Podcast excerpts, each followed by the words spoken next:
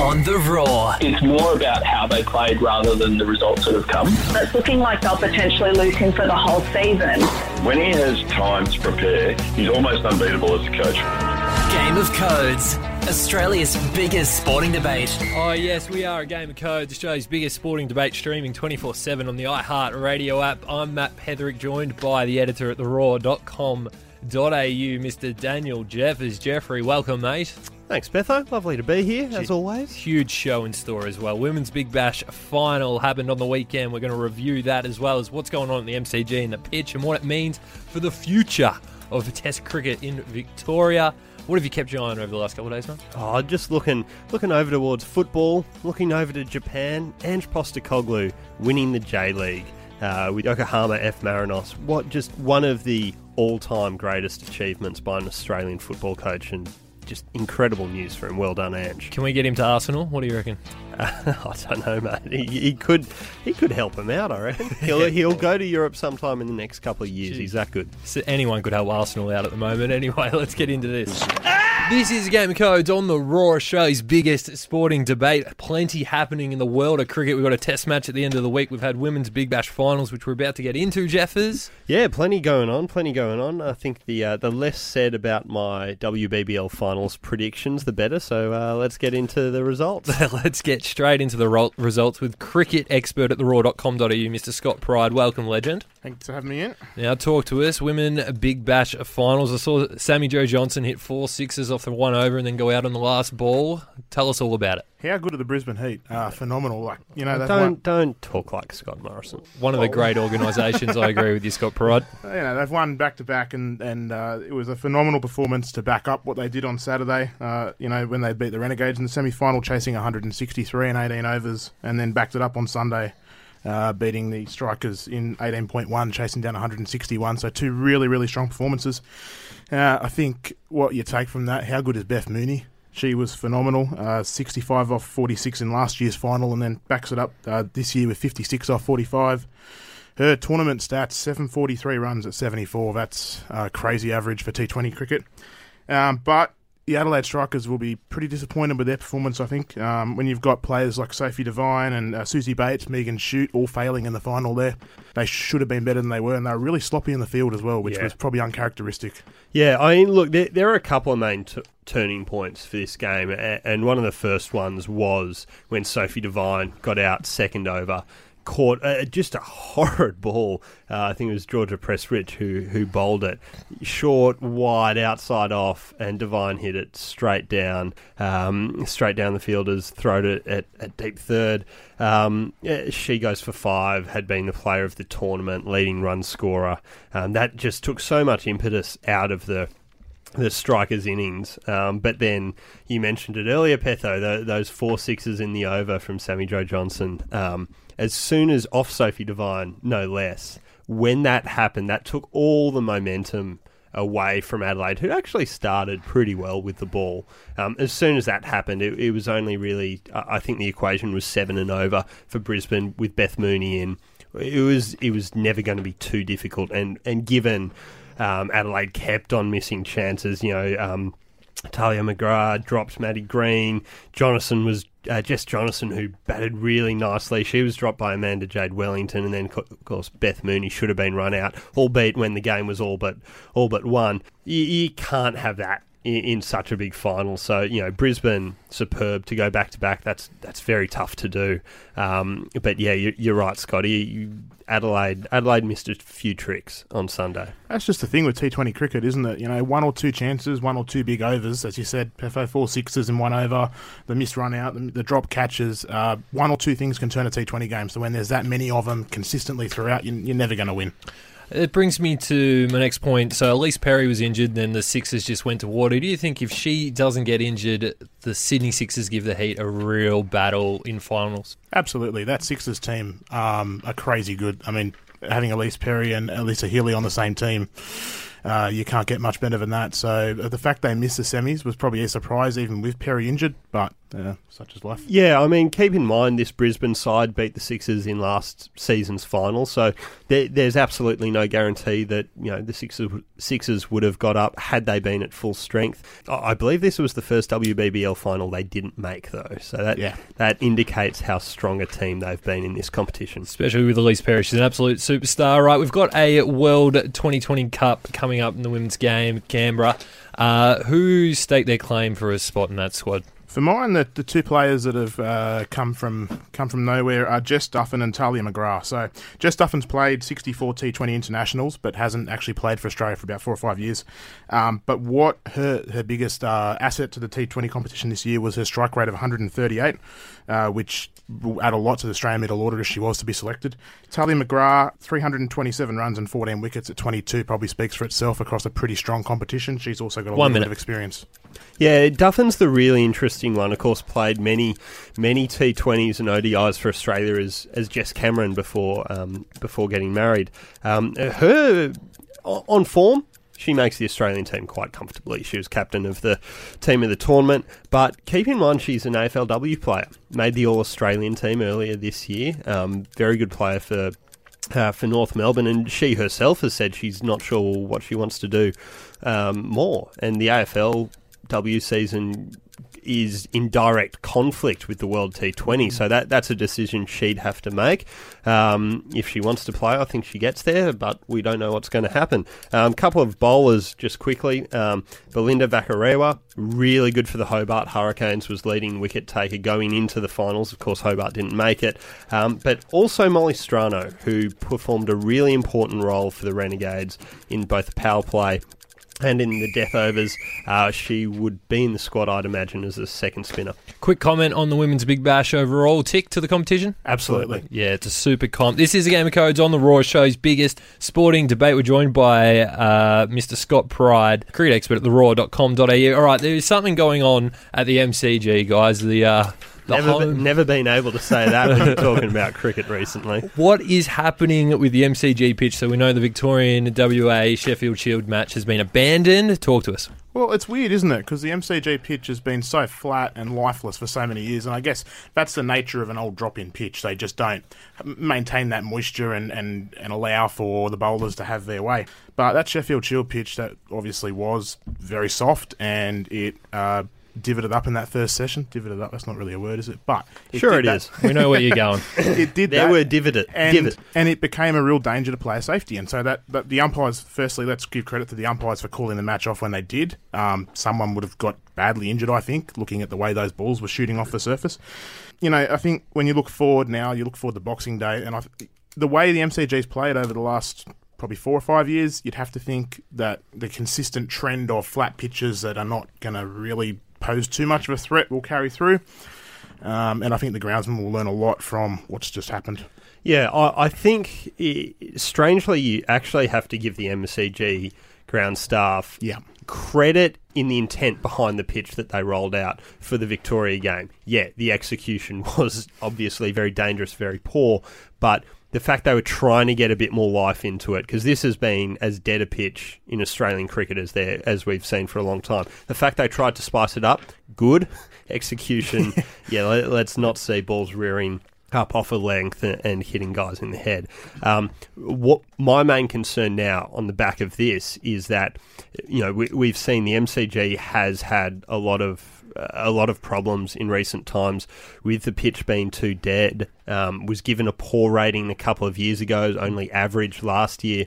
My concern now is that they've overstepped the mark clearly in trying to juice it up a bit. Now they don't have any more shield games between now and, and the Boxing Day test, and of course the Boxing Day test will be played on a different strip but I can't imagine them doing anything but playing it pretty cautiously.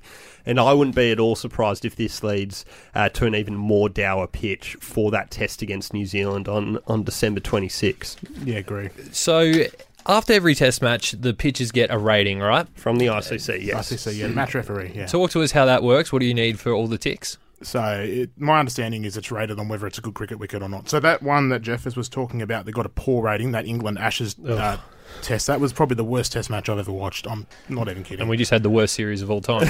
um, so, if the MCG puts up a poor pitch this game, what does that mean? Well, I believe it would um, rule them ineligible for Test status for the or international status, in fact, for the next 12 months, which would then rule them ineligible from the ICC World T20 final uh, next year. Yeah, they, they'd be at risk of losing the ability to host international cricket for the next 12 months, as far as I can tell. Um, I, I'd still be surprised if that decision actually happens. I mean, th- there's such a stature about the MCG that, you know, someone having to make the decision of, oh, you guys aren't going to be able to hold international cricket here. Boxing Day I- somewhere I, else. I tell you what, Well, not just Boxing Day, the the t- World T20 finals, like that's big. Particularly the women's one, of course, being held on um, International Women's Day next year. They've Going got- for the world record. yeah, the biggest crowd at Katy, women's. Pe- Katy Perry performing there. I mean, look, it would. You're one of your favourites. What's your favourite Katy Perry song? I Dark could, Horse. I could not name one. Never really I. I know she's one of your favourites, California mate, girls.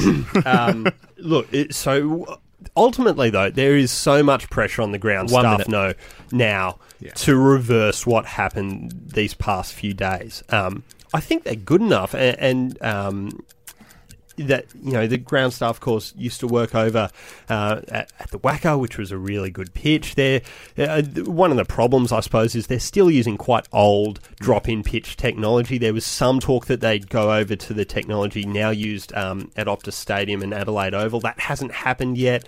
Um, months, yeah. yeah, so that that's still in the pipeline. Something needs to happen. Happen. I think they're going to play it pretty cautiously for Boxing Day, but but hopefully we do get something with a bit more spice in it. The problem with playing it cautiously is you're going to get a deck like we had against India last year, which was just really slow, very Saw hard. Pujara just put on run very- after it- run. It, it was very hard to take wickets on, but you also didn't really score that quickly on it. And if we end up with another deck like that, it, it's not good for cricket. So, It'll get an average rating, well, oh no, not a poor one. and that's what we don't want. And the best thing to come out of that chat was Jeffers loves Katy Perry. This is a Game of Codes on the Roar Show's biggest sporting debate. We've been joined by Scott Pride, cricket expert at theroar.com.au. Thanks for coming in, thanks for having me fellas.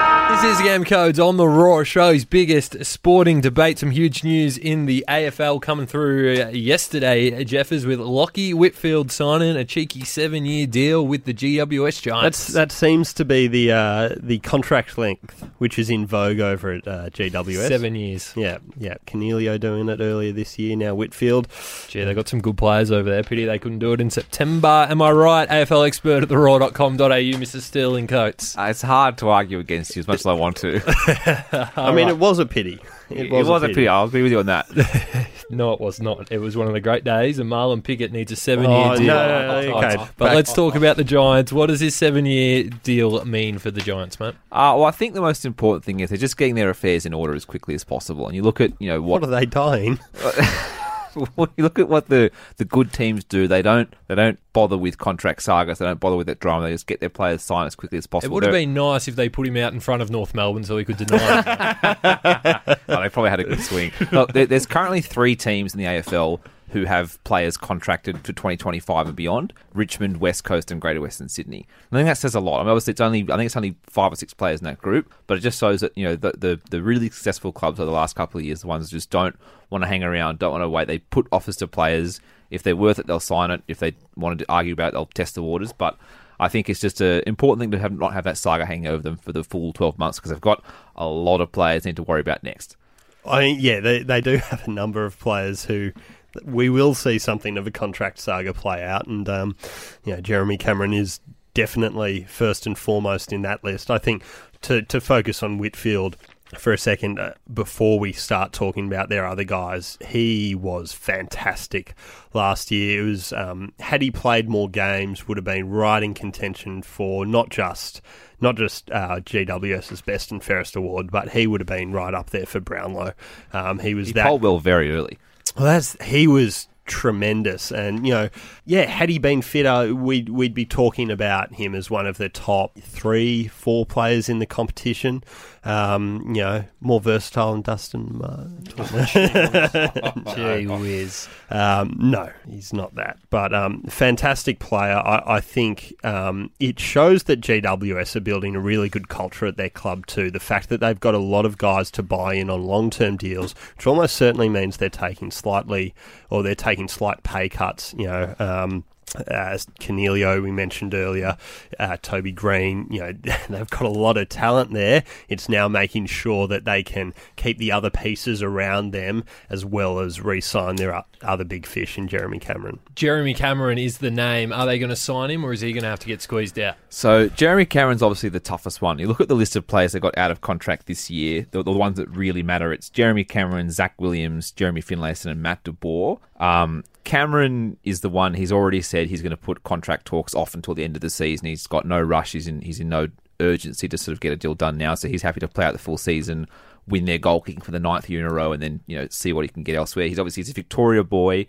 A lot of rumours that Geelong are having a going to have a serious crack at him uh, when he comes off contract next season. The thing is, though, I actually think the Giants have been preparing for this day for a very long time. You look at who they've lost in the last couple of trade periods. They are 2017. They lose Devon Smith, Nathan Wilson, Shane Mumford, who retired originally. Then he was on good money at the time as well. Matthew Kennedy. 2018. They lose Dylan Shiel, Tom Scully, who was on good wicket, and Rory Lobb last year, well, this year, sorry, Brett Deledio retires, Adam Tomlinson and John Patton go. Like they've actually, you know, we've talked about this sort of mini Giants exoduses for a long time. I actually think they've been preparing for quite some time for this contract D Day, and it wouldn't surprise me with all the moves they've done. You've got to remember as well, probably 2021, Phil Davis and Callan Ward probably retire or, or you know, move on to other clubs. I reckon they have a lot of money saved up. They actually might be able to pull it off and get Cameron um, under the umbrella too. Yeah, well, I, I think the important one is is Heath Shaw and Shane Mumford come off contract at the same time as Jeremy Cameron. I'm I'm not so sure that Davis or, or Ward get moved on. I think those guys are so uh, integral to to the club.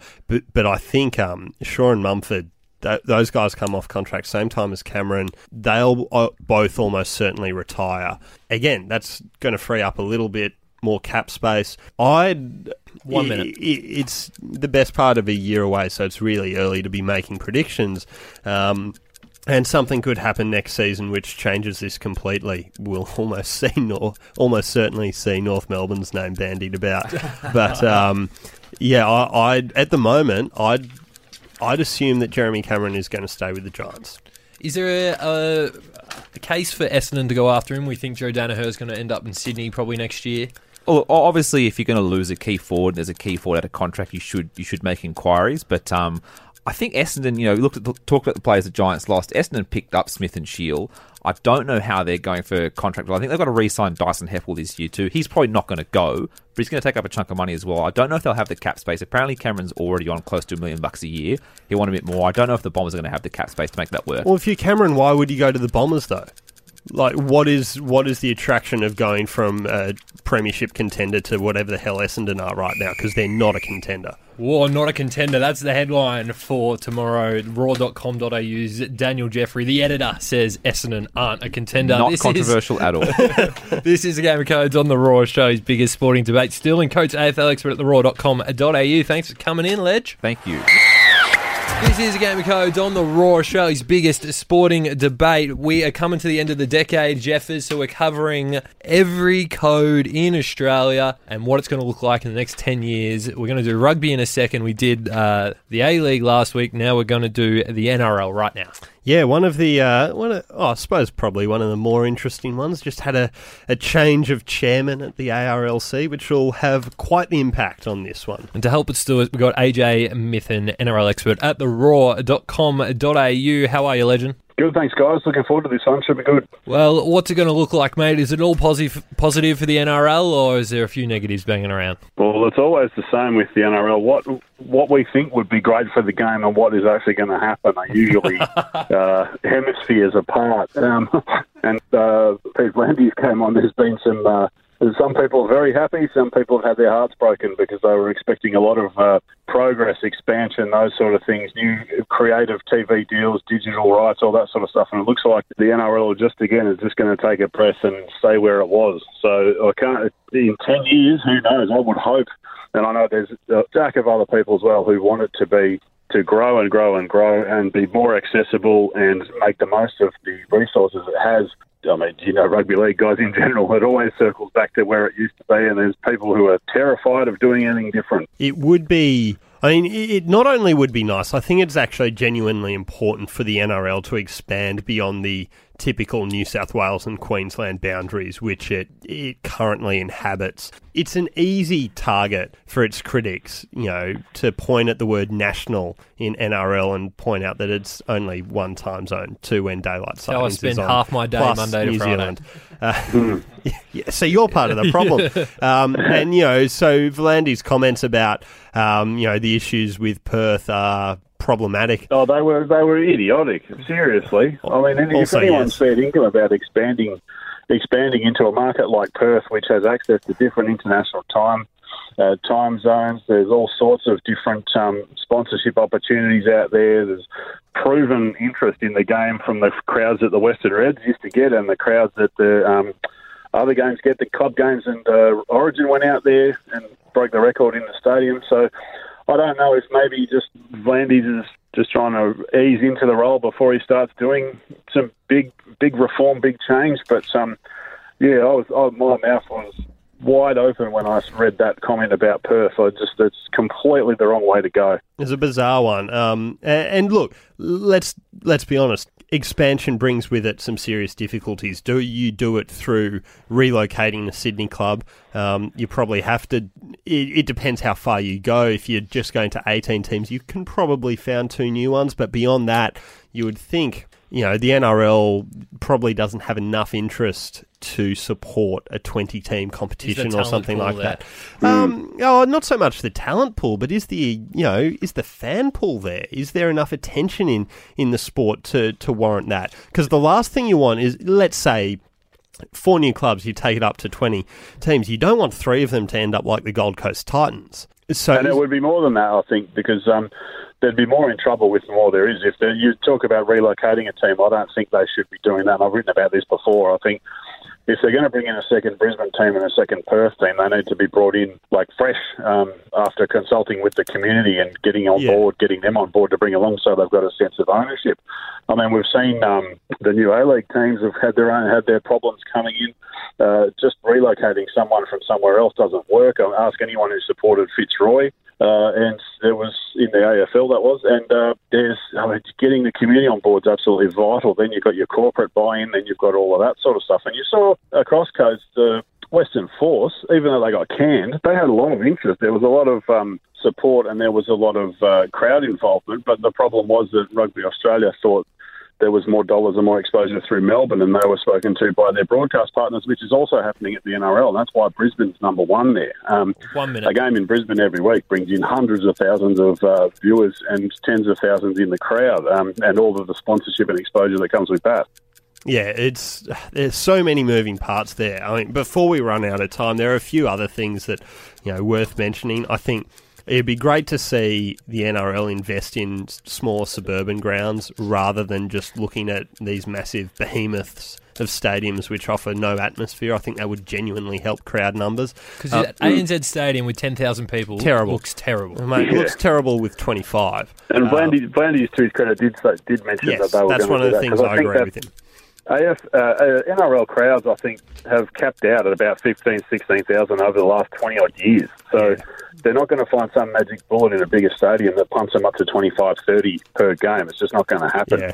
One Um, other one other quick thing. Sorry, AJ. I'd love to see the NRL bring in a proper free agency and trade period because the current player movement system just does my head in. 100%. I don't even understand it. All of a sudden, there's blokes here, there's blokes there. It's all contracts for. Or it's the signing a contract with a new team and then playing out the following Yeah. season with another Well, club. you're which speaking, is you're speaking my language, fellas. I reckon any player should be able to go anywhere at any time until there's a deadline. If they can pay, pay out a contract, do it. If the club can pay out the contract and bring them over early, do it. But uh, yeah, free everyone. AJ Mithen NRL expert at the roar.com.au. Thanks for coming on a Game of Codes, the show's biggest sporting debate. No worries, fellas. This is Game Codes on the Roar Show's biggest sporting debate. So, Jeff, as we just did what the NRL is going to look like over the next 10 years, we did the A League last week, get that on the iHeart radio app, but now it's time to do rugby. Yeah, sure is. And um, some, much like with NRL, a few developments going on at the moment which are going to have uh, quite the impact in the world of rugby. Geoff Parkes, rugby expert at theroar.com.au to help us out. How are you, legend? Uh, very good, thank you. And I can kick off by saying confidently that uh, in 10 years' time we won't be talking about Israel Folau. And that has to be. I don't know. Someone will find a way. Um, I've sort of broken it up into three areas. Uh, what will the game look like on the field? What about the political or off-field factors? And then some couple of specific outcomes for Australia. So, just with respect to on the field, I think we'll continue to see tactical and law changes uh, affect the way the games are played. You know, the improvements in strength and conditioning of players, also concerns around concussion. Uh, that that leads lawmakers to uh, tinker. Uh, they want to retain the integrity of the game as contest for the ball, so we'll see more messing around with breakdown laws and also the concerns about player safety. So I think they'll keep defensives back. We'll uh, maybe see offside lines changed or set back. And also expect to see rugby jerseys to have a distinct line across the chest from armpit to armpit, just like the line at the top of a Stella glass at which nothing is supposed to go over the top. Um, and I think that'll also lead to uh, some chaos with TMOs trying to determine whether any part of the tackler's arm was below the line or not. A bit like we need more cricket. TMO chaos. Well, we do. A bit like Definitely. a cricket third umpire looking at a no ball. Uh, that's not going to be good for the game, but it, something like that is coming. Uh, in terms of the politics and off field, there'll be no let up in the global power struggle between club and country. Neither are going away. Um, it's quite feasible that Super Rugby in its current form won't be around. Yeah. That's accelerated as much as anything by the economics and safety situation in South Africa pushing players north. Um, but at the same time, we'll have the inclusion of Japan into the Rugby Championships and in the future into some kind of regional replacement to Super Rugby. Uh, and that'll be commercially desirable and good for Australia. Uh, and then just a couple other things about Australia. You know, Australian rugby's obviously been rife with internal division for decades, so I'd be surprised if that's suddenly going to all get cleaned up. And, and particularly because Australian rugby, I think it just reflects Australian society's trends and behaviours. And if we look at politics and general social discourse, you know, we see society becoming less adept at engaging collegially and uh, in a tolerant way. And rugby's caught up in that, unfortunately. In pure rugby terms, I'm optimistic. Uh, the big challenges, obviously, but I think the Polynesian demographic will underpin elite high performance. And I think the women's game will continue to grow strongly. And you know, it won't stop constant media claims that the game's dying or dead. You know, particularly uh, what will help, though, the last thing I think of Australia is successful in winning World Cup hosting rights for 2027, now I think the scenario for 10 years' time would be a lot more promising than what it looks today. Yeah, that that's that's one of the ones which is really fascinating, and there are a couple of developments which have started already, which are going to have such a big impact on the next ten years. That uh, whoever hosts that World Cup is obviously one of them. And the other one is the the broadcast negotiations, which are going on right now. And um, Brett McKay and I had a chat about it a couple of weeks ago, so I don't want to harp on about it. Get it that too podcast much. on the iHeartRadio app. Do what Petho says, but it's so important for Rugby Australia to find a balance between a deal which is good for their coffers and uh, balancing that with something which gets the game the exposure it needs, preferably on free to air TV. Um, going to be so important. Uh, I, I think you're right, Jeff, around Super Rugby. I'd be surprised if it's still um, if it's still going this time next decade, um, particularly in its current format. I mean, you know, if we have something which is almost you know One a, minute. a three or four kind of area tournament, which you know Australia, New Zealand, Japan, the Pacific Islands, something like that. I wouldn't be surprised if that happens on a on a club level. Um, but you certainly get the impression that Super Rugby, as it currently exists, is not going to be around for too much longer. Look at the game on an international scale for we've only got 40 seconds here, but who's the country for you that's going to rise in the next 10 years that we're going to be talking about in the rugby game? Uh, well, you know, I don't want to sound sort of perverse or funny about it, but I think Australia can certainly rise well above where it is at the moment. Um, you know, I, I, think probably the easy answer is Japan, but mm. as I outlined in one of my articles, I think they've got a lot of uh, problems just bubbling under, and it's not going to be easy for them. So uh, I'll stick my head, neck out and say Australia. Yeah, it's not a bad shout. I, would love to see one of the Pacific nations start to really emerge. You know, we saw how fun Fiji were to watch at the last World Cup. Be great to see um, them get a bit more exposure through competitions like the NRC or Super Rugby. Well, let's hope for an Australia World Cup win in 20, 2027 in front of a home crowd. Sounds good. All right, Game of Codes on the Roar, show's biggest sporting debate, joined by Geoff Parkes, rugby expert at the Roar.com.au. Thanks for coming on, mate. Always a pleasure. Catch you soon. All right, Jeff, as that just about brings us to the end of episode 68 of A Game of Codes here on the Roar, show's biggest sporting debate. What are you keeping your eye on over the next couple of days? Well, I spent a fair bit of time talking about the MCG pitch, but I'm going to be curious to see what kind of pitch we get at Optus Stadium this week for the test between Australia and New Zealand. It was a wonderful, lively wicket last time around, which was somehow criticised. But uh, yeah, be fascinated to see what they dish up this year. Can't wait for that Test match as well. Australia versus New Zealand. We'll have the full preview on Thursday's edition of A Game of Codes, show's biggest sporting debate. I'm Matt Pethery. That's Daniel Jeffers Jeffrey.